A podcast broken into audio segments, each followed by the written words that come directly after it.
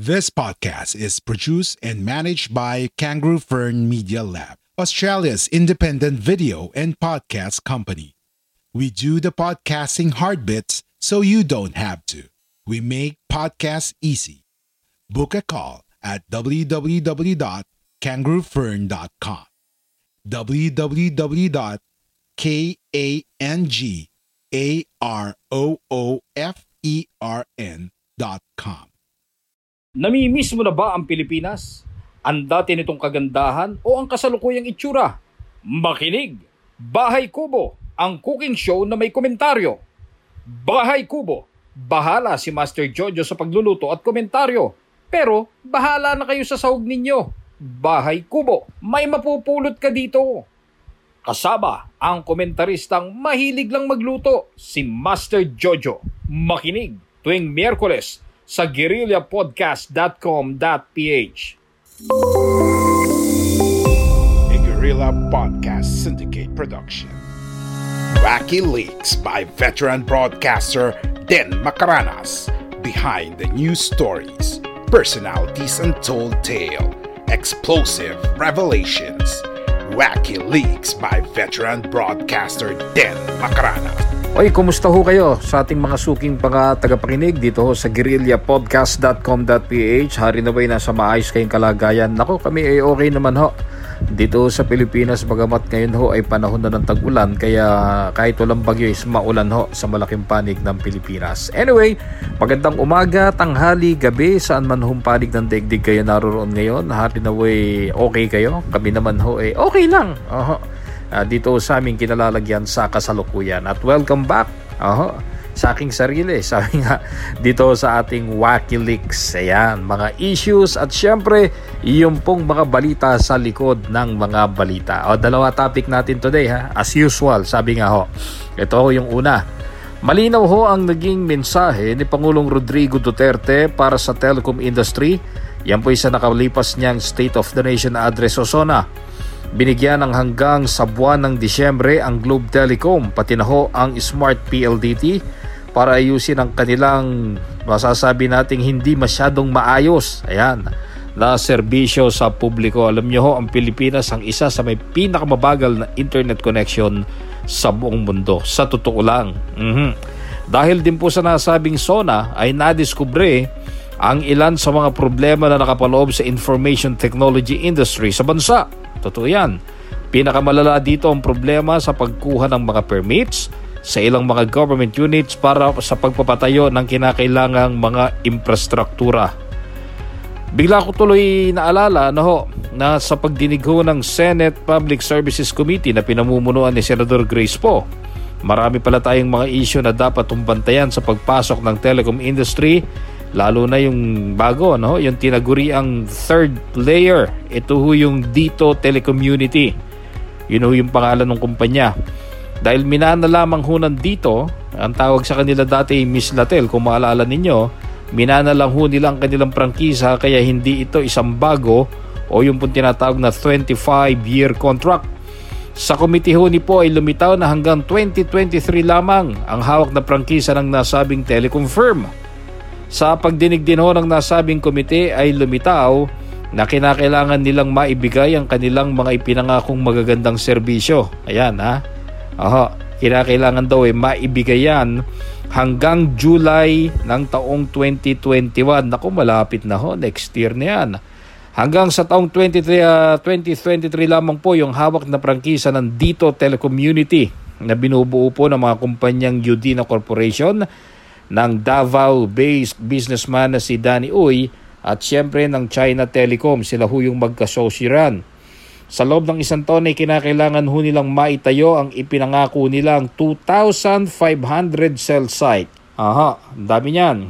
Kinakailangan din nila sa loob ng isang taon ay maipatupad yung pinangako na at least ay 27 Mbps na internet speed sa mas murang halaga at 37% coverage sa kabuuang populasyon naman po ng ating bansa. Sa kasalukuyan ay nasa nasa na ba tayo?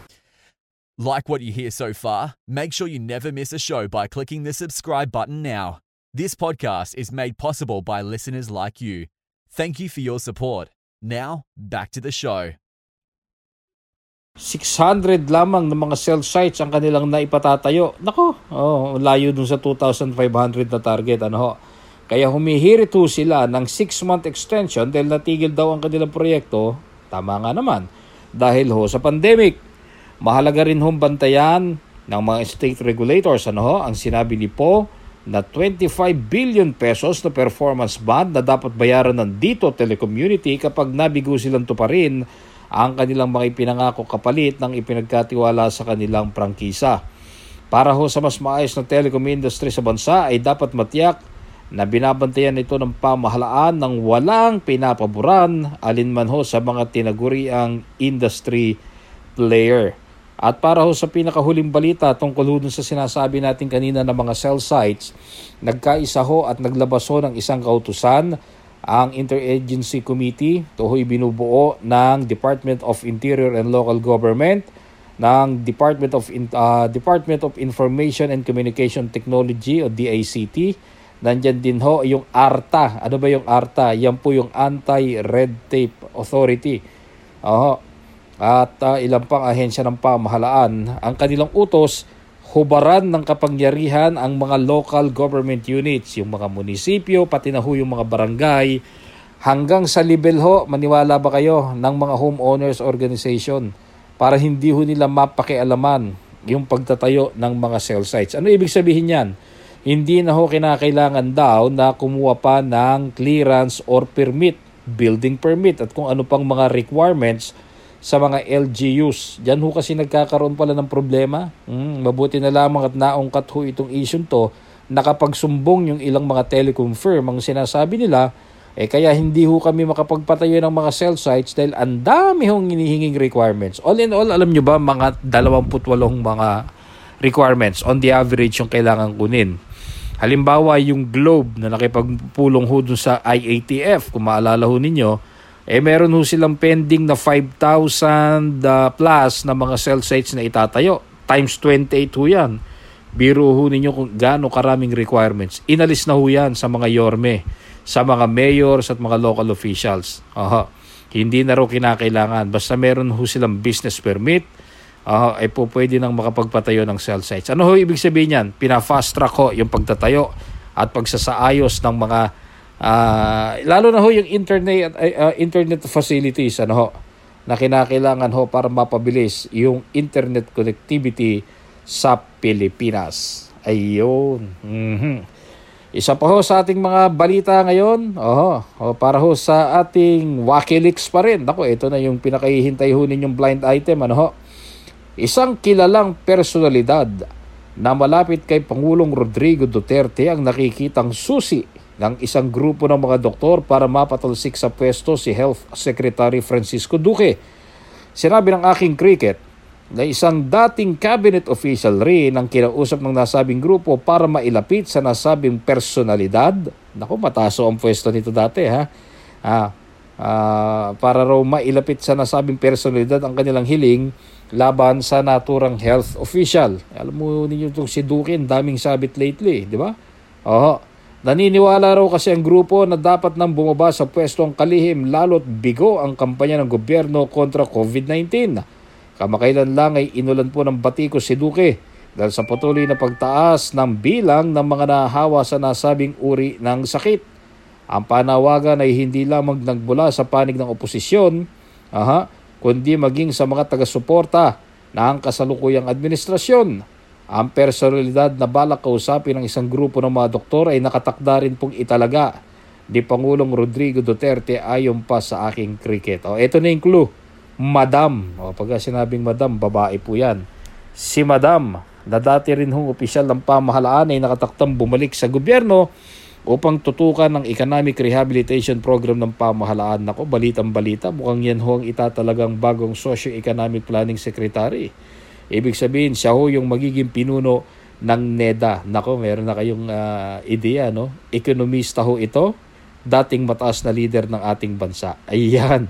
Kamakailan ho, isang dating health secretary rin ang lumantad at nagsabing kulang at mali ang ginagawang hakbang ng grupo ni Duque kontra COVID-19. Sa kabilang banda ay hindi rin magiging madali ang hinihinging tulong ng mga dismayadong doktor sa ating bida dahil kilala rin ho ito na kaibigan ni Secretary Duque. Mhm. Pero ano man daw ho ang mangyari ay buo na ang kanilang pasya na hingi ng tulong ng dating mataas na opisyal para ho sa kanilang desperadong hakbang laban sa kasalukuyang kalihim. Ang personalidad na dating top official na gustong hiritan ng tulong ng isang grupo ng mga doktor para palitan ang kasalukuyang health secretary, eto na ho, ay si Madam G. G as in Gloria. Naku po, nabanggit ko na. Oo, bahala na kayong magtagni-tagni dun sa mga kwento na yan. Muli, maraming maraming salamat ho sa inyong pagsubaybay dito ho sa aming uh, pinakamamahal, ayan, nagguerrillapodcast.com.ph. Ito lang ho ang inyong simpleng lingkod. Ako po si Den Makaranas para ho sa Wacky Leaks. Muli, kung meron ho kayong mga suggestions, mga kuro-kuro, o meron kayong mga impormasyon, gusto nyo bang maging cricket ko? Naku, pwede ho. Email lang, mm, den.makaranas at guerrillapodcast.com.ph. Repeat, den.makaranas at guerrillapodcast.com.ph. Okay? Hanggang sa susunod na linggo, marami hong salamat.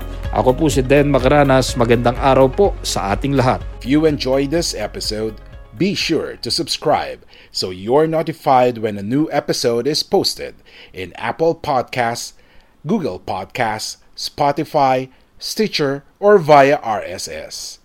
While you're at it, if you found value in this show, rate and review this podcast, and share it with your friends.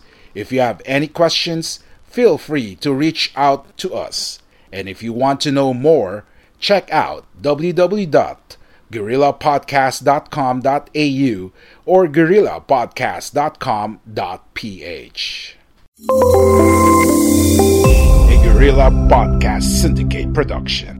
We are Independent Podcast Network. We are Guerrilla Podcast Syndicate. Would you like to hear your brand while supporting quality podcasts? Contact us now at advertise at guerrillapodcastsyndicate.com.